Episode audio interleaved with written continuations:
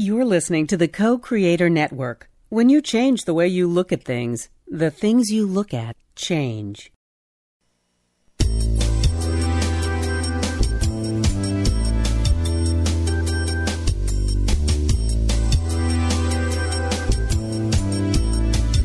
Good afternoon. Welcome to Why Shamanism Now, a practical path to authenticity with your host, Christina Pratt, director of the Last Mask Center for Shamanic Healing. She's talking about how shamanic skills can bring us to physical, emotional, mental, and spiritual well being, especially when nothing else can. Now, here's your host, Christina Pratt. Welcome, everyone, to Why Shamanism Now. This is your host, Christina Pratt, and I would like to call in the helping spirits to be with us here today. So I call out first to your ancestors and then to mine. I call out to all of those who lived well and died well, who met the challenges of their time in a way that creates for us a great legacy of all that is good and true and beautiful in our bloodlines. I call out to these ancestors to stand with us, the living, that we might do what we are called to do in a way that does not repeat the useless mistakes of the past, but learns from them, that draws on the gifts that we have learned from the great travesties of humankind that learns from what has happened before us and go and allows us to go forward in a way that is different, in a way that is more fiercely loving, a way that is allows us to be greater advocates for all of life. And I ask these ancestors to gather around and to help us to be inspired and creative and do what is uniquely ours to do. I ask them to gather around and simply hold the space that we might emerge as the men and women that we were called to be, so that we can do what needs to be done for those who are coming. And I call out to those ancestors who were here on this beautiful planet long before there were humans. I call out to these spirits of nature, spirits of the land, the great spirits of the land to gather round us and to show up in our lives as powerful helping spirits to communicate with us and work with us in a way that allows us to co create a world that is truly a new world for the next passing of time. So, with these ancestors in their many forms gathering round, let us gather ourselves, drawing ourselves from wherever we are into our heads. And with the next breath, draw our energy down from our heads to our hearts. And with the next breath, from our hearts to our bellies. And take a moment and reach down to the earth. Stop all the multitasking, unplug for just a moment, and give thanks to the earth for the wonder of this day, for the fact that you are alive, and that your day is filled with the journey of your destiny. And that this day is filled with diversity and beauty, challenges, and great acts of your own personal nobility. We call out to the energy of the earth to hear our gratitude for giving us a home and a place to walk the journey of our life. And we give thanks for the wonder of life itself. And with the gratitude pouring out from our hearts, let us extend our energy down through all the layers of the earth, down into the very center of the earth, and to anchor ourselves firmly there. And to take a moment there in the center of the earth to be in the darkness, in the stillness, in the silence Yes, there is a fiery core in the center of our earth, but in the essence of this energy is that which is before. The energy that is before it becomes abundance, before it becomes the expression of life here on the surface of the earth.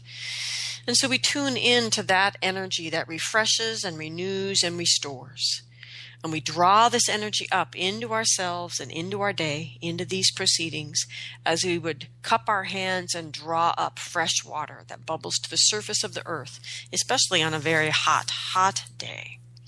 As we draw this energy in to refresh, renew, restore, and replenish, we ask the energy of the earth to help us to learn about manifestation, how to be here in form in a good way. And to begin this learning through groundedness, May we ground ourselves here so we begin to get a sense of living in our body, knowing where we stand and what we stand for. And may we build our sense of home and our sense of belonging on this place. This place that we stand on and stand for. And may we open the door to our home to those who are other than we are, that we might be inspired by those around us into our own greatness through that which provokes us. May we not seek a sense of shelter and home by simply surrounding ourselves with those who are like us, but open our heart and courage to those who are different and to listen, to embrace, to come to know and love all the many human expressions here on this planet and all the many expressions of life. This is the teaching of the earth, and may we learn from the earth how to connect within ourselves how to connect with our environment, how to connect with others in our environment, and connect with the spirit world all in a good way. So that we come to feel ourselves in that place, in that great web of life. And may we take from that oneness, that moment of sensing ourself within that oneness, may we take from that right relationship with ourself and all other things. And as we continue to connect and learn to better connect and interconnect from the energies of the earth, let us draw that energy up from our belly to our heart, and our heart to our mind, and up and out through the sky and whatever it holds for you today, and out through the atmosphere and out into the cosmos, and reach all the way up to the highest power of the universe. By whatever name you know this energy, whatever way you conceive of it, connect with this radiant energy, connect with this divine energy, that which bestows upon us the essence energy of blessing. And we call this down into ourselves, into our circle, here at these proceedings, and into your own day. Call in the energy of blessing. We draw down this energy of protection, of devotion and commitment, of the mentors that we will find, the champion at our side, the companions on the journey. We call these energies in. We call in the benevolence of our universe and all the wisdom of our cosmos. We call these energies in and let them protect and bless and nourish us in this day. We draw this energy down from our heads to our hearts, our hearts to our bellies, and send it down to the center of the earth. And in this way, we open our center channel, infuse it with the energy of earth and sky, and become the meeting place of these two great legendary lovers. It is from their big love that all of this experience of form is birthed into existence. And we give gratitude for this and we invite the spirit of that big love to awaken the spirit in our own heart, our own capacity for love and expression. And may the crucible of transformation that lives in the heart be awakened by this presence and may that crucible draw up the fiery passions of your belly that hold the deep, deep truth of why you are here, and call down the crystal clarity of your mind that is able to look around you and understand how do we do this in our own time. And to call these energies together in the heart that they might dance a wild and passionate tango. And through that dancing, through that dynamic tension, that they will give birth the third and most sacred thing that you carry, which is your knowing of why you are here whether it's just a sense or a feeling or a full blown vision, it doesn't matter. May you find in your heart the courage to do something with whatever you've got there in your heart and to bring your own gifts into manifestation in the world. And for all the spirit help that we have to do this every day, whether we remember to call them in or not, I give great gratitude. May what needs to be said be said, and what needs to be heard be heard. And may these proceedings go forward in a way that is good for all living things. I want to give thanks to Kelly and Eduardo, to Melissa, Malama, and John, to all of the listeners who have been able to donate financially to the show. The show is listener supported, and I am deeply grateful for you listeners who do manage each year just barely, but we do do it each year. We manage to pay the bills. Those those bills that must be paid to keep the show not only on the air, live and on the air, but in the archives and available free to anyone anywhere in the world who can get on the internet, who can get on iTunes, who can get at to co-creatornetwork.com. And so I give gratitude to those of you that are helping me do that. And I give gratitude to the rest of you who are doing other things that are helping the show to grow as well those of you that share the shows, those of you that bring the teachings into your journey circles, into your life, use them, see what happens, ask me questions, suggest new show ideas, all of the many ways that you are helping the show to grow and these teachings to become part of our life, this, this practical application of shamanism in our contemporary lives. I give gratitude to all of you and all the many things that you are doing. If this show is meaningful to you in any way, if it moves you, even if it moves you to frustration and irritation, you have been moved. And I ask you to do this most fundamental of shamanic things, which is to allow what moves your heart to motivate your actions in the world. And for this, every every moment of this that you offer to Why Shamanism Now, I am deeply grateful.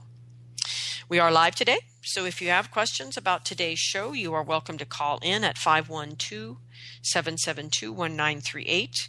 You can Skype in at the co-creatornetwork.com site or you can simply email me at christina at lastmaskcenter.com. If I can't respond live on the air to your emails, there's many, many a listener email that turns into a really interesting show, and I am grateful for your questions.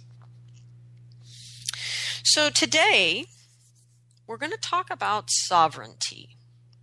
So, if we really want to be new people who are able to write a truly new story for a new world, which is something that we started talking about with many other interesting people on the planet um, two or three years ago with the solstice of 2012. And so, what does it really take to create a new world? And if we look at the many uprisings around the world, people frustrated with their uh, lack of sovereignty, their freedoms, their basic human rights being violated continuously by their government. Many governments were overthrown only to be replaced by a new state of chaos and lack of freedom. And what I see in this is not a criticism of the people who have done this, because this is this is humanity. This is on all of us. What I see again and again, whether it's a small personal challenge or an entire country filled with challenge is that we fail in our imagination. We fail in our ability to imagine what it could be. And one of the main reals, reasons that we fail in this imagination, and so imagination is part of these shows I'm doing right now around creativity, and there are a number of them because our failure of imagination is critical at this time we must re inspire our imagination and creativity. Because it's not just the ability to imagine things being different, it's the ability to imagine yourself as the different person that is going to make those changes real. And that requires sovereignty. I've actually been journeying and thinking about this a lot. Where does the falling down come from? Where does the failure of imagination really come from? And the helping spirits have helped me to see that one of the great issues is the establishment of personal sovereignty.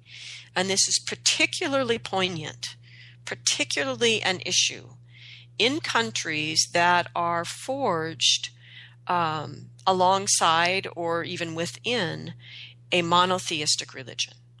Judeo Christian, Muslim, many of the great world religions are monotheistic. And at the core of monotheistic religions is the idea that the humans are separate from God. And that what the religion offers is the path for that religioning with God. Now, there's nothing wrong with that idea at its heart, at its intention except for the fact that it's based on a lie. The lie that we are actually separate from God in the first place. We're not separate from anything. Everything's connected. And this is the deep, deep understanding, not only that shamanic people have had from the from the beginnings of humanity, but science is telling us now. And so the reason that this is important is if you believe you are separate from God, then you look to God to establish your sovereignty, and it is a hopeless Sisyphusian journey. If you understand that you are not separate from God, that you are part of the divine, then sovereignty becomes an innate birthright. And so the repair of our relationship with our own sovereignty, I believe, is critical if we as individuals all over the world going to actually be able to ground our imagination and creativity into the vision of what could be, and then be able to actually take the steps to make it happen. Because the bottom line is the steps to make it happen are going to be work. And you're going to need to be responsible for things you didn't have to be responsible for before. Right? That's just, there's no other way. That's how it's going to unfold. But it won't unfold unless we can change our relationship with sovereignty. So, for this new story to happen, for a new world, we must be creative. We must be both the dreamers and the manifestors. And for those of you that are thinking about springtime here in the Northern Hemisphere, this is the essence of springtime and the liver. It's liver time. It's the time of the dreamer and the manifestor waking up. So, this is precisely the time for those of us up here in the Northern Hemisphere to pay attention to this. To do this, we must co create with the invisible world, working day by day with our helping spirits. And if it's going to be a truly, truly new story, we must co create with our true ancestral helping spirits, not just the dead people wandering around, but actual ancestral helping spirits. And there's many shows about that.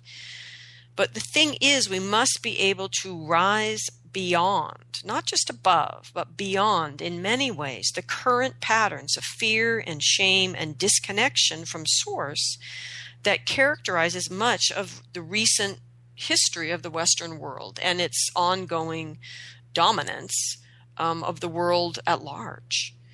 So, to do any of this, any of what must be done, why? Because we're the people that are here. So, we're the only ones who can do it. So, if we're going to be able to do it, we must change our relationship with sovereignty. We must cultivate sovereignty, which is the power to self govern. So, as I said, for those of us raised in this sort of Judeo Christian Muslim world, we really need to cultivate true sovereignty and understand it very differently. And this is much more critical than you think. Um, and this is true for anybody raised in any culture that is dominated by a monotheistic religion or religions. Even if you weren't raised in the religion, if you were raised in the culture that is connected to that religion, you're still going to be influenced by these ideas. So it's critical for all of you. Now, if you're raised in a religion or with indigenous teachings that are actually um, like Taoism, like many uh, shamanic cultures, uh, see at the root of everything this complementary dualism that are not raised on this lie of separation then sovereignty will come more naturally to you. But for those of us that didn't get that, got the lie of separation spoon, spoon fed to us from birth, sovereignty is a big deal. Okay. So, when we are taught that we are separate from the source, we are simply fundamentally ill equipped to grasp the need for sovereignty and the steps to create it.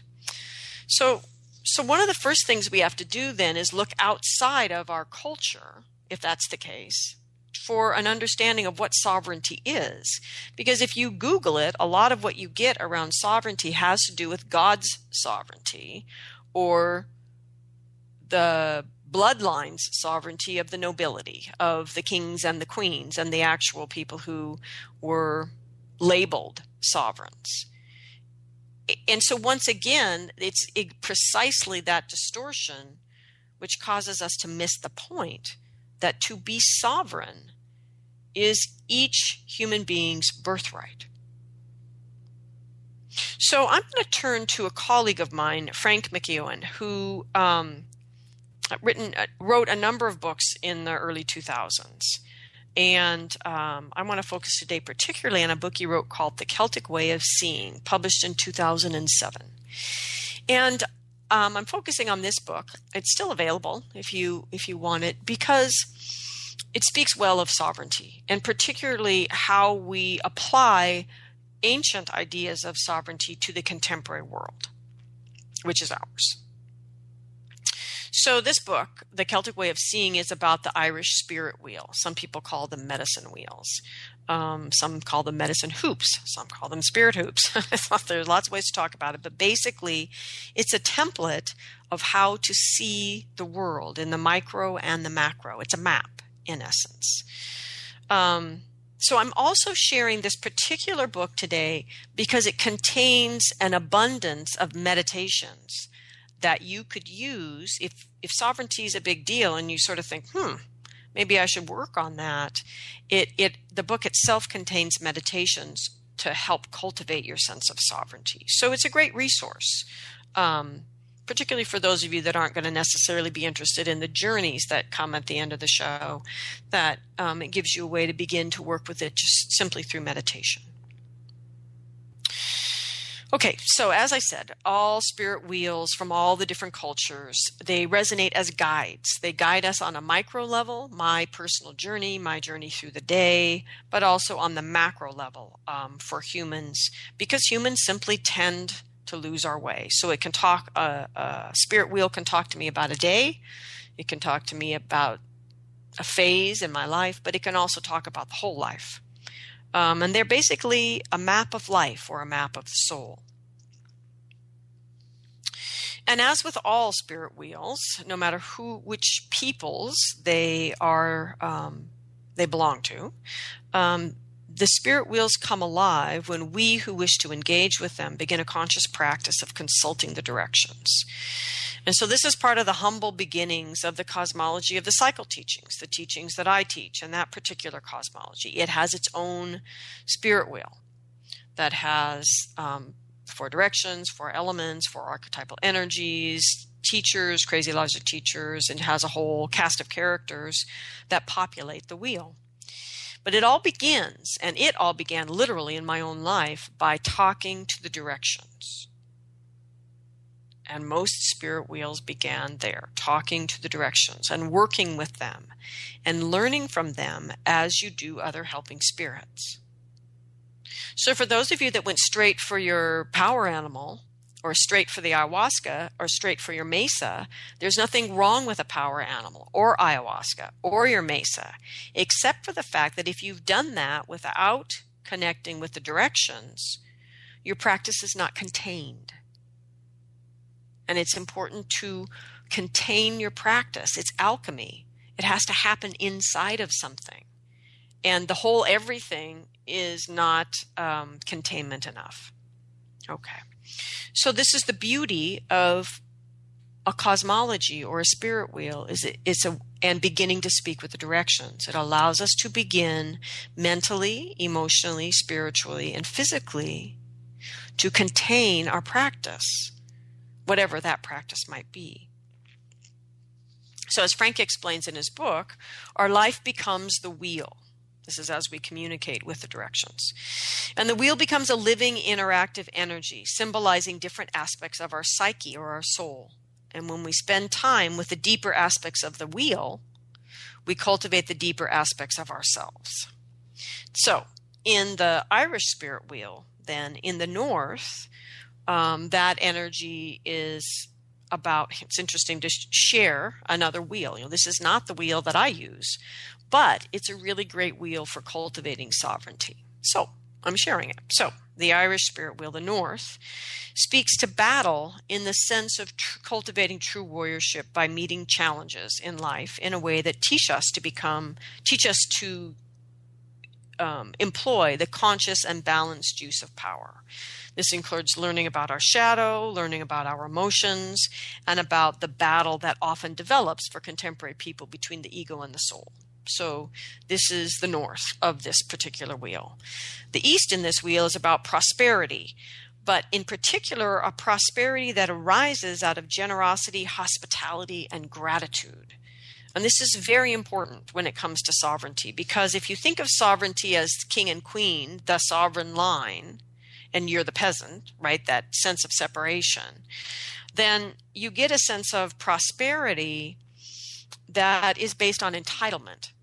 And entitlement is really anti gratitude, right? Instead of recognizing that sovereignty sovereignty comes out of the earth and it comes out of our gratitude and our understanding that we are not entitled to anything that we are grateful for everything that we are humble and grateful and out of the prosperity that comes into our life through that way of being with life, we are able then to be generous and to express hospitality. So think about the part when I do the invocation in the beginning of the show about opening your home to others. That's hospitality. That's generosity. Okay. So that's the east in this Irish wheel. So moving on to the south, in this wheel that is music or vibration. You know, music is a manifestation, whether it's song or instrumental. It is uh, about vibration. It is a way that that we capture the stories in the songs by the bard. It's also a way that we can heal, um, It is about connecting with the great flow of life that becomes known to us through inspiration, the inspiration of the music, you know, the music coming through, the poem, the song coming through, the dance coming through. Um, so it's it's about this um, more holistic way of knowing that is the head and the heart and the vision and the body coming together um, in alignment um, to create things that are not just fantasies, but to create, for example, a teaching story or a song that becomes eternally useful in the Andean shamanic perspective that grows corn. You know, that is something that is useful not just now for but the people who are coming. And that it's useful in a way that's good for all living things, not just humans. Right? So that's north, south, east, oh, and west, sorry. Um, west is knowledge. I kind of merged things there. Sorry about that. So we have the inspiration and the teachings of the relationship with the invisible and visible world in the south. And then we have knowledge and that alignment of the head and the heart and the body in the west. Sorry about that. Anyway, all four of these directions then connect through the center. And the center of the Irish wheel is sovereignty. Okay. And in this, sovereignty arises from the earth it dwells in the middle of everything and it connects everything. So, as Frank says in his book, in the primal Irish tradition, sovereignty is a goddess. She holds the center of the wheel, the living hub of energy that connects all the directions, to which all paths ultimately lead. In this context, sovereignty is the core of the heart of our life. Every day, we must all be able to answer the questions Am I in good standing with my destiny? Are you? Every day, in the cultivation of sovereignty, every day we ask the question Am I in good standing with my destiny? Am I in good standing with my life? Am I in good standing with my sovereignty? So, to ask these questions, to feel the honesty of the answers, and to change answers that you can't live with by changing yourself, this is part of the cultivation of sovereignty. Am I in good standing with my destiny? Am I in good standing with my life? Am I in good standing with my sovereignty? So, the important thing to understand about the distinction between being in good standing with your destiny and being in good standing with your life is there are many people that can focus down tight on what they believe is an expression of their destiny and go forward towards that destiny in a way that does great damage. And not healthy, destructive damage that's just renewing life, but simply self serving um, damage that occurs when people are unaware, when they're not seeing, they're not listening, they're not conscious that they exist in a greater connection of all things. And so in the Irish wheel, that comes through um, the South and the West. And that's the point of these different wheels is they help us recognize it's not just about me doing my soul's purpose and living my destiny. It's not that I am entitled to it, it's that I am responsible to it and that in that responsibility, I am responsible for expressing that destiny in a way that is good for all life. And so that's why these two questions matter. Am I in good standing with my sovereignty? And am I in good standing with my life, my whole life? Okay. So Frank continues In the ancient stories, the goddess of sovereignty bestows rulership on those who are in right relationship with her, but not until they have heeded certain requests. This is no less true of our lives. Our sovereignty and destiny depend on whether or not we have listened to and heeded the requests of our souls. And so the, the metaphor of sovereignty as a goddess is speaking to the Taoistic nature of this relationship between each of us, you know, as a human, between the the healthy ego and the need to manifest the destiny, the yang expression of it, and the yin cultivation of that sovereign energy, that relationship with who we are, where we stand, why we're here, what we're willing to die for. that inner peace is that yin peace. This is what we restore our relationship with each winter in the return in that kidney time which we talked about last winter. So you see this whole wheel of the year turning, the wheel of the human turning through the movement of the organ systems and the wheel of life. How we access the energies that help us to live our destiny. It's all working together if we simply can pay attention and participate. Okay. So, sovereignty then comes out of our work with earth elements and with the earth as a teacher and it is needed if we are to know our own center and our own relationship with our destiny. We must uh, we need a sense of this to feel into our soul's purpose enough to co create with the energies around us. And in doing that, we then can manifest for that inner dreamer. So, what happens then if you are one of those shamanic practitioners who does not work with earth energies? So, you've translated the information about the problematic dynamics of working in the middle world, which it is problematic because we're here, so it's a mess, right? It's very messy, granted. But many people have translated that into not working with earth energies, into not working with the spirits of the land. And, and if you do that, you will be crippled in your practice of cultivating your own sovereignty. So think about this the logic of this. You're not working with earth energies because you're afraid of energies that would influence or possess or invade. And in doing so, you do not develop your sovereignty, which then guarantees you are much more easily influenced, intruded upon, or possessed.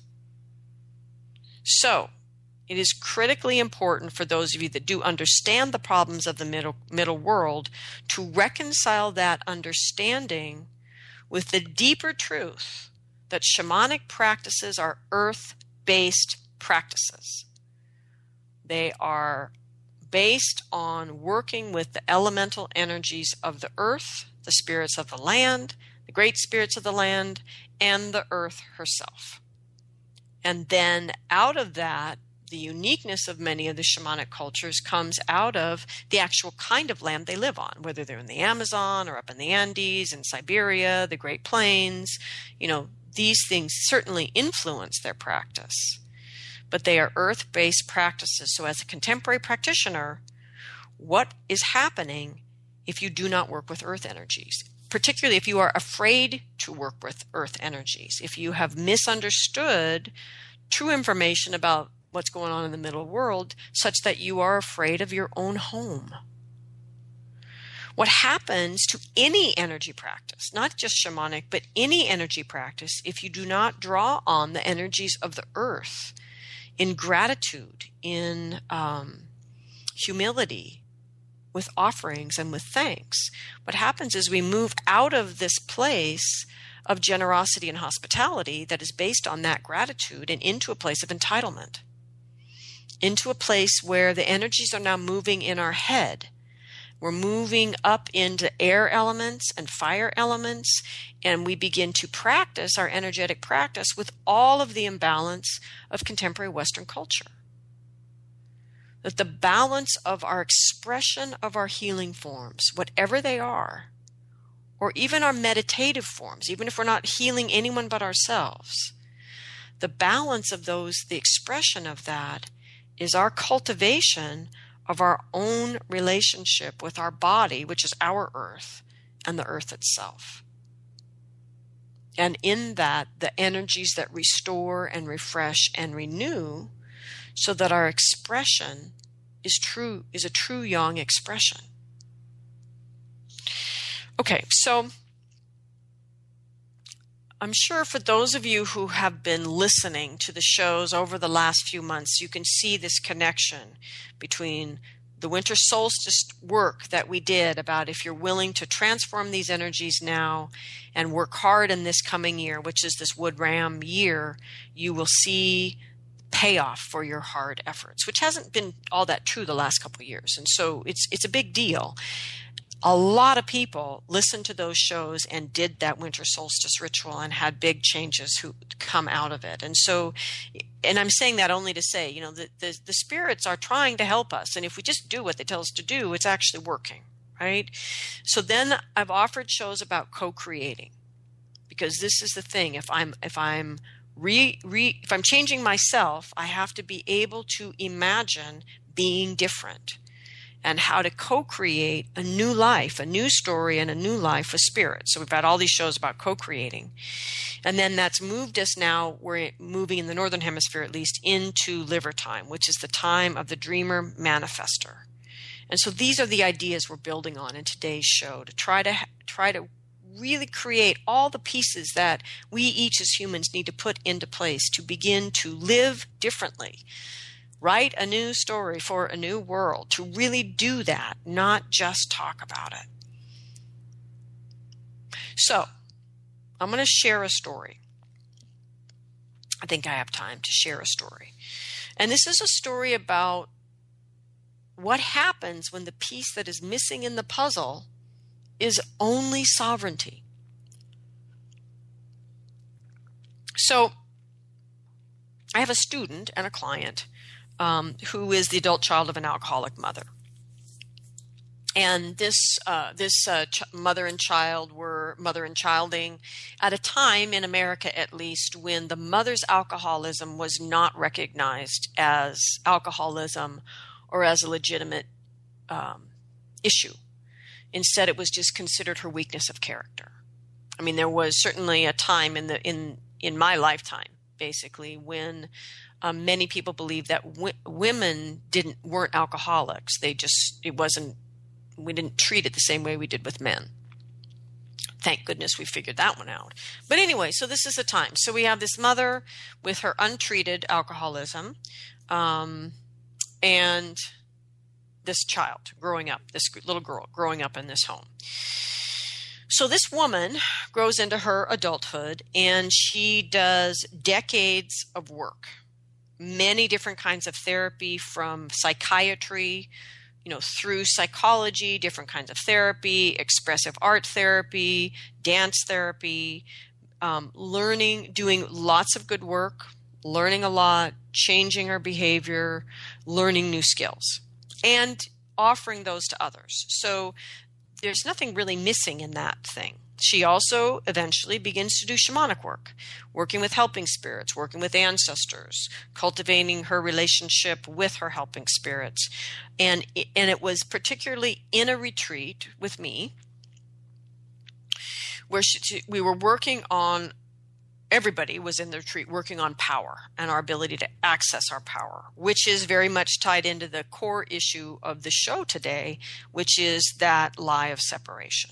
And so we're really confronting in this in the work of the third year in the cycle, we're confronting all the many ways we carry that lie of separation and how it disengages us from um, the, our right use of will and the full access to the power that we've been granted in this life to do what we've come here to do. And so, in pursuing where her power was hidden um, to her, hidden hidden from herself, what she found was this great underground lake, you know, like an enormous aquifer in the darkness underground, but it was a great lake of anger.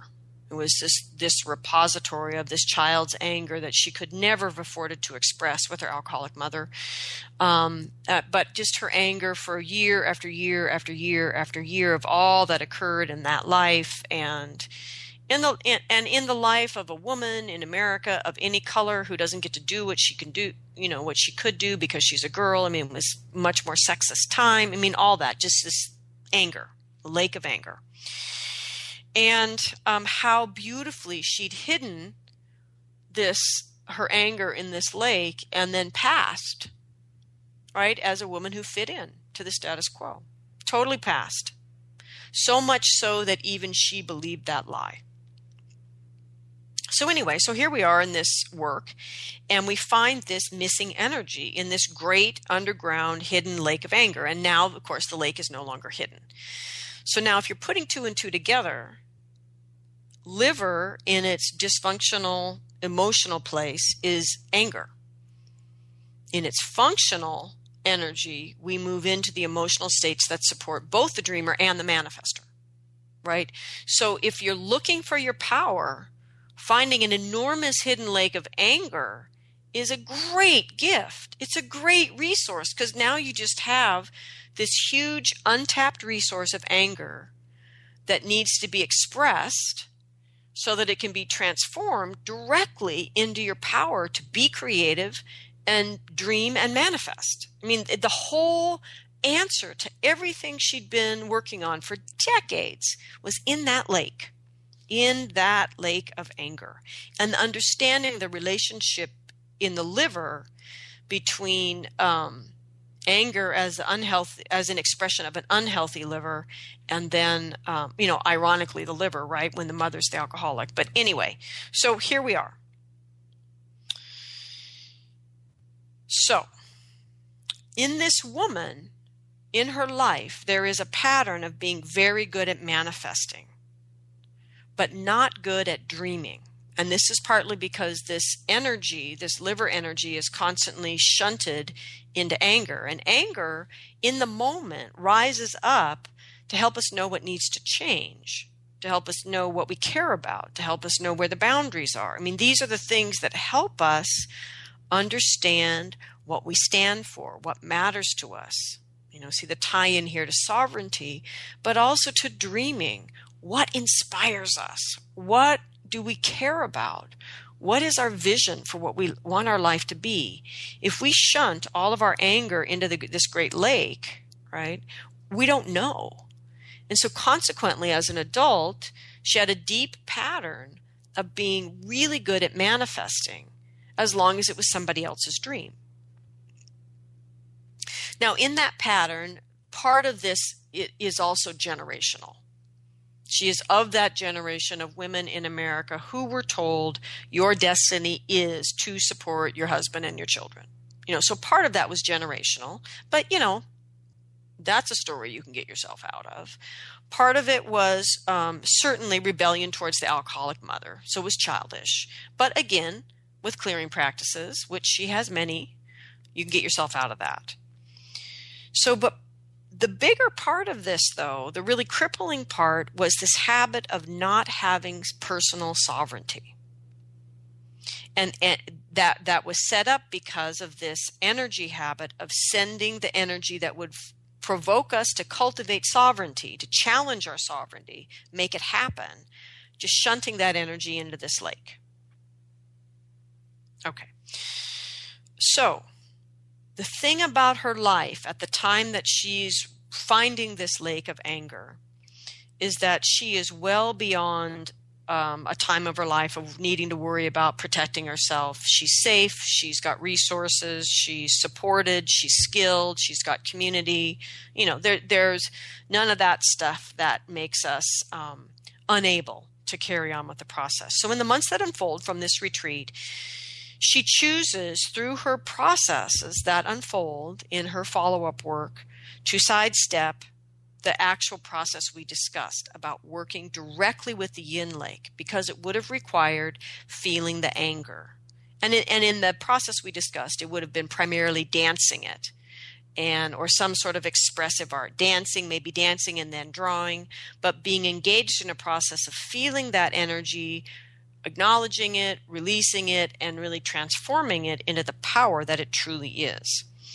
But that habit of not feeling anger, that inner belief system about the danger of actually expressing your anger, won and instead, she chose to disperse the anger through indirect processes. Now, of course, it's this typical thing that we do as contemporary people. We have lots of skills, we have lots of processes. Our helping spirits will answer any question we ask.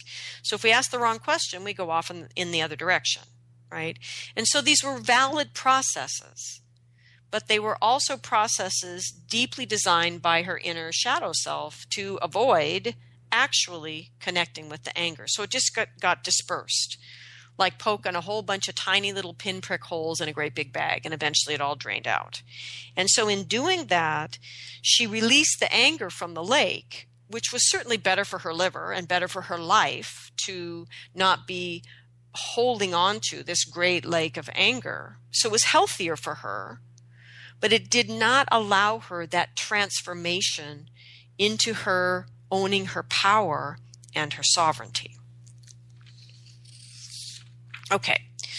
And the reason for that is what's missing fundamental to the whole process she's involved in is recognizing that it is our responsibility as a human to be grounded and from our sense of groundedness and sense of place to cultivate our own sovereignty.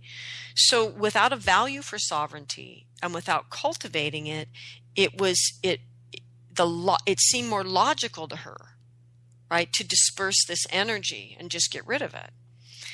So the thing is, we have to choose to be grounded. And so so walking out on the land, everybody feels better after a big long walk out on the land. Of course you do. And yes, it helps you to ground. But it's not the land's job to ground you. So, what would the spirits of the land be telling you? How would, what would you be learning? What could they communicate with you if you actually arrived grounded and went on that big long walk? Where would you go? What what would inspire in your imagination if you weren't forcing the spirits of the land to do your work for you, to ground you so that you're then ready. But then your walk's over and you're back into your life. So sovereignty begins with an understanding of the need in all human beings to be grounded and live in the body you have chosen. And this is the fundamental choice of being born here as a human. There, there, there are no opt out clauses in this. And whether we're talking about alien implants or intrusive spirits or parasitic energies or all the many things that are out there on the internet. Yes, okay, let's let's just for the sake of discussion say it's all real. Read about it. The bottom line in all of it is that if you are grounded, you are able to clear yourself. If you are grounded, you are able to protect yourself if you are grounded and you actually own your sovereignty, this is my life, you do not get to use it, then you actually begin to repel those energies. All of them, whether it's, you know, sorcery or any of it, all of it. And yet, we continue to pursue our practices without groundedness as if we're entitled to the deepest initiations and the highest reaches of inspiration and illumination through our relationship with spirit, but we do not have to live in our body and be grounded. And it just doesn't work that way. It is just simply too easy to delude ourselves in practices that involve altered states if we are not grounded and living in our body. And so sovereignty begins in this understanding so we literally visualize our energy grounding into the earth and our being settling into our body. And for many of you, as soon as even hearing me say this is creating panic in your body because your body is so filled with the uncleared pain of your life. Especially for those of you that experienced abuse directly in your life, not just mental or spiritual abuse, but actual physical abuse, sexual abuse yeah, I get it. It's scary. Do it anyway. Learn a clearing practice that allows you to do it anyway. Like the clearing practice that I teach, like co counseling, like focusing, like, you know, there's many. Learn a skill and do it so that you can live in your body and take responsibility and feel empowered to do your own clearing. And as you begin to clear these false energies out, false, I don't mean they didn't happen, but false in that they're not who you really are. It's just pain you're carrying. You let that go and begin to live in your body and clear these energies and empower yourself to clear these energies, then you can begin to learn where you really stand. Once you begin to sense where you really stand, that begins to reflect back to you who you are and what matters to you, not who you feel you're obliged to be, not who you feel um, you owe to other people, not who you think you need to be because you want to be a good husband or um, a wonderful mother or all of these things, but to actually understand who you are and what you value, what matters to you, what is the substance and the fiber of who you are at your core. So, this helps you then to understand what you stand for. And when you understand what you stand for, it gives you a reason then to claim space. I am here. This is my body. This is my space. And in that, you establish dominion. This is my domain. This is the space I take up in my life to make what I have come here to make happen, to do what matters, what is important to me.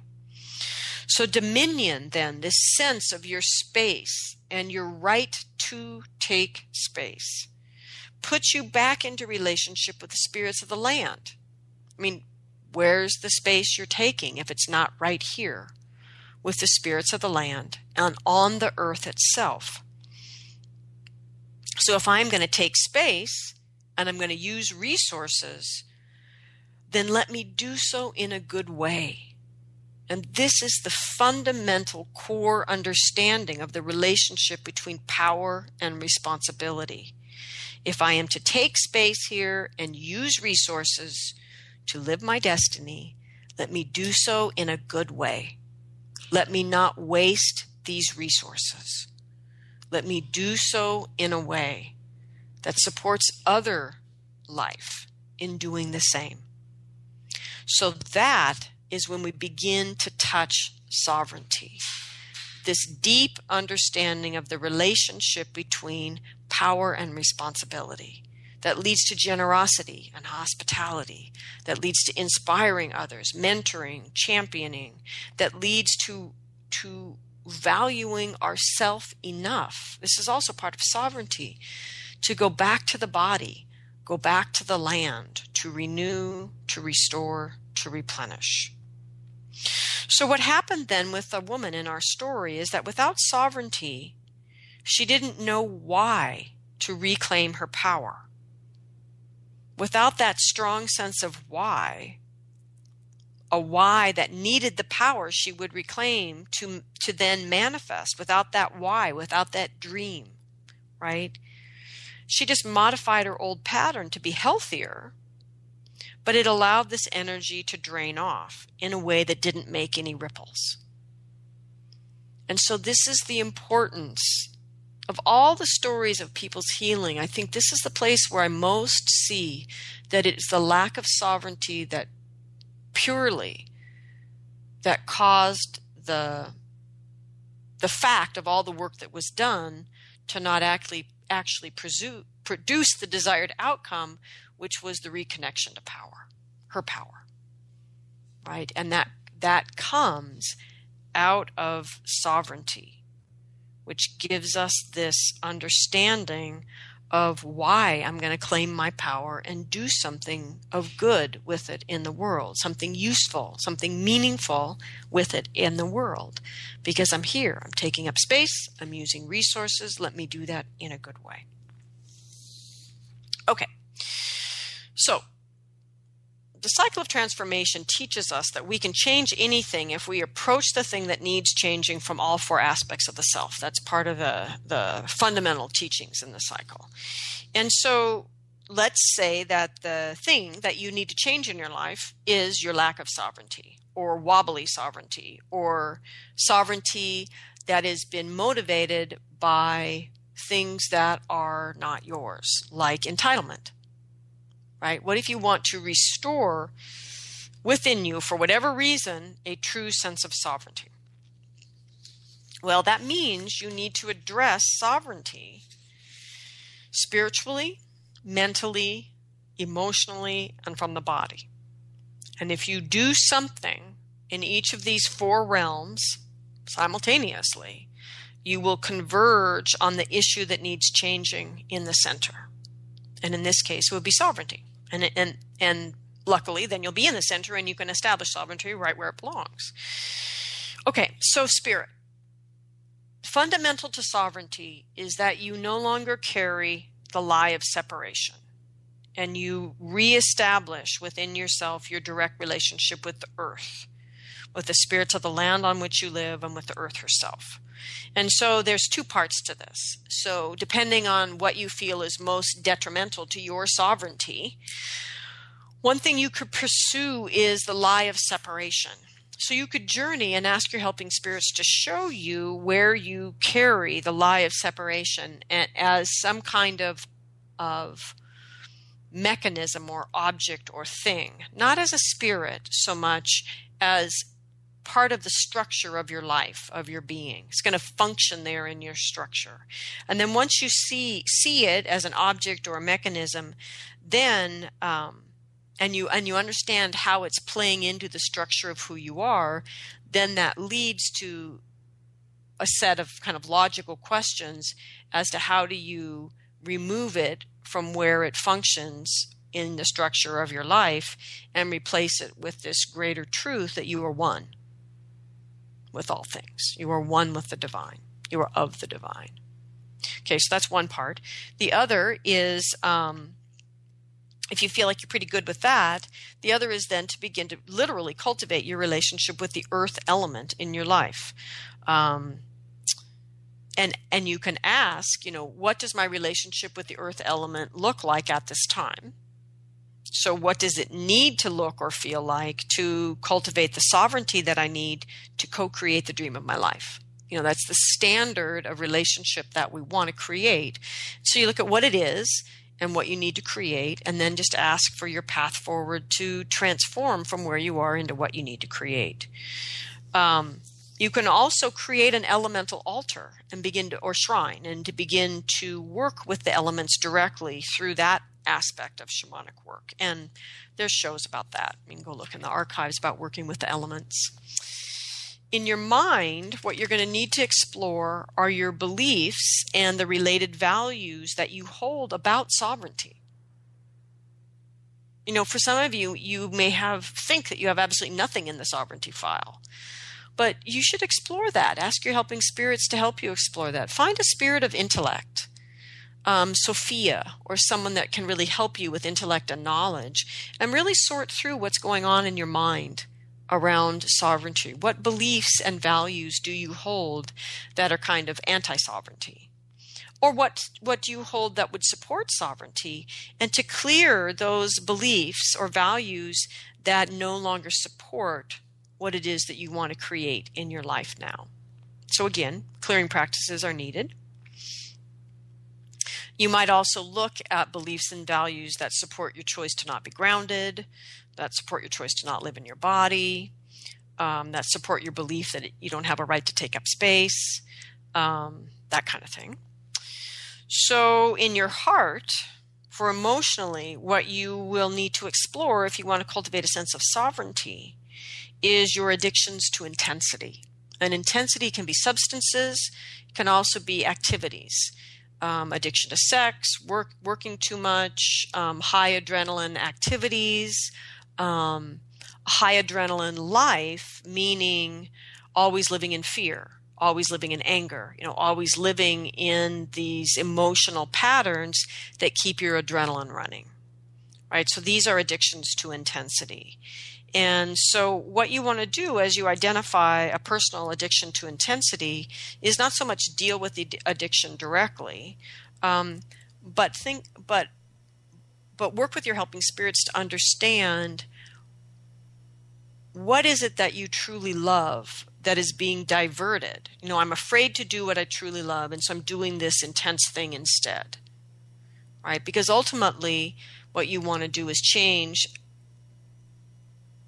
to be able to express your love directly and to express your passion directly. So that would be the kind of journeying that you would explore relative to whatever addictions to intensity you find in your life. And once you've begun to um, express your love directly, remember you need to speak it out loud so that your heart hears you and you reprogram the mind and heart connection through hearing it, hearing yourself say it, and you need to do it. You need to feel yourself doing it, meaning speaking and doing this new expression of the love. And that ultimately you'll need to do the body, you'll need practices. You'll need actual grounding practices. You know, Qigong has every single Qigong master on the planet has their own version of grounding form. They all work, right? So Qigong in many, many ways of grounding, but also things that bring you into your body, like dance and other actions that you steer away from that actually call you into your body where you get to feel your blood sweat and tears and and live in your body and feel your body on the land okay so, in closing, I just want to say that the sovereignty requires both an understanding of your right use of will and an understanding of the responsibility inherent in the fact that you have will to use. And with sovereignty, you create the foundation from which your dreamer can dream and your manifester can begin to build and manifest life that you will truly love.